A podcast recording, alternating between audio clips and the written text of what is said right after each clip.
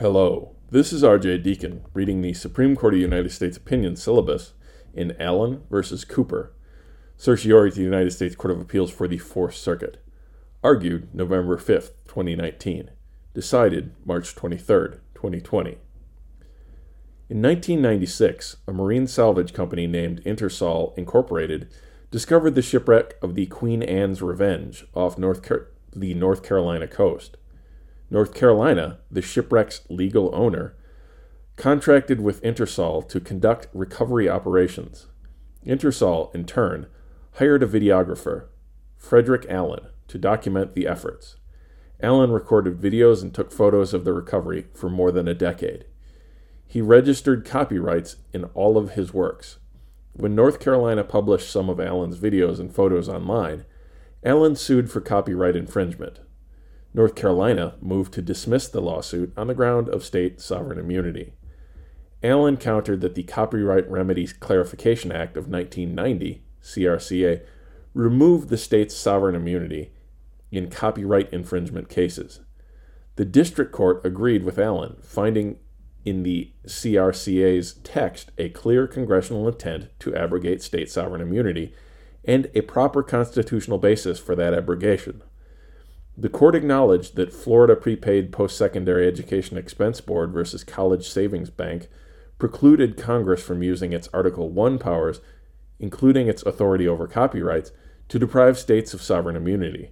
But the court held that Congress could accomplish its objective under Section 5 of the 14th Amendment. The Fourth Circuit reversed, reading Florida Prepaid to prevent recourse to both Article 1 and Section 5 the Supreme Court held, uh, the decision below was uh, affirmed, and Justice Kagan delivered the opinion of the court. Congress lacked authority to abrogate the state's immunity from copyright infringement suits in the CRCA. In general, a federal court may not hear a suit brought by any person against a non consenting state. But such suits are permitted if Congress has enacted unequivocal statutory language abrogating the state's immunity from suit. That's uh, Seminole Tribe of Florida versus Florida. And some constitutional provision allows Congress to have thus encroached on the state's sovereignty. Congress used clear language to abrogate the state's immunity from copyright infringement suits in the CRCA. Allen contends that Congress's constitutional power to do so arises either from the intellectual property clause Article 1, Section 8, Clause 8, or from Section 5 of the 14th Amendment, which authorizes Congress to enforce the commands of the Due Process Clause. Each contention is foreclosed by precedent. The Intellectual Property Clause enables Congress to grant both copyrights and patents. In Allen's view, Congress's authority to abrogate sovereign immunity from copyright suits naturally follows in order to secure a copyright holder's exclusive right as against a state's intrusion. But that theory was re- rejected in Florida prepaid. That case considered the constitutionality of the Patent Remedy Act, which, like the CRCA, attempted to put states on the same footing as private parties in patent infringement lawsuits. Florida Prepaid acknowledged that the Cong- that Congress's goal of providing uniform remedies in infringement cases was a proper Article 1 concern, but held that Seminole Tribe pre- precluded Congress from using its Article 1 powers to circumvent the limits sovereign immunity places upon federal jurisdiction. For the same reason, Article 1 cannot support the CRCA. Allen reads Central Virginia Community College versus Katz to have replaced Seminole Tribe's general rule with a clause by clause approach to evaluating whether a particular constitutional provision allows the abrogation of sovereign immunity. But Katz rested on the unique history of the bankruptcy clause.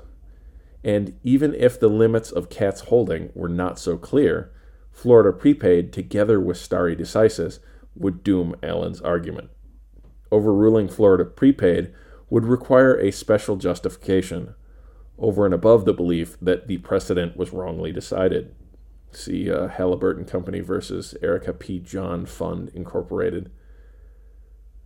When uh, which Allen does not offer. Section 5 of the 14th Amendment allows Congress to abrogate the state's immunity as part of its power to enforce the amendment's substantive provisions. Prohibitions, sorry. City of uh, Boerne versus Flores. For Congress's action to fall within its Section 5 authority, there must be a congruence and a proportionality between the injury to be prevented or remedied and the means adapted to that end. This test requires courts to consider that the nature and extent of state conduct violating the 14th Amendment and to examine the scope of Congress's response to that injury. Florida prepaid again serves as the critical precedent. There, the court defined the scope of unconstitutional patent infringement as intentional conduct for which there is no adequate state remedy. Because Congress failed to identify a pattern of unconstitutional patent infringement when it enacted the Patent Remedy Act, the court held that the act swept too far. Given the identical scope of the CRCA and Patent Remedy Act, this case would be decided differently only if the CRCA responded to material strong, materially stronger evidence of unconstitutional infringement. But, as in Florida prepaid, the legislative record contains thin evidence of infringement. Because this record cannot support Congress's choice to strip the states of their sovereign immunity in all copyright infringement cases, the CRCA falls or fails the con- congruence and proportionality test. The decision below is affirmed. Justice Kagan delivered the opinion of the court, in which Justice Roberts, or Chief Justice Roberts, and Justices Alito, Sotomayor, Gorsuch, and Kavanaugh joined, and in which Justice Thomas joined, except for the final paragraph in Part 2A and the final paragraph in Part 2B. Justice Thomas filed an opinion concurring in part and concurring in the judgment. Justice Breyer filed an opinion concurring in the judgment, in which Justice Ginsburg joined. Thank you for listening. If you'd like to get a hold of the podcast, we can be reached at rhodesscholar80 at gmail.com. That's R O A D S and 80, or on Twitter at Court Syllabus.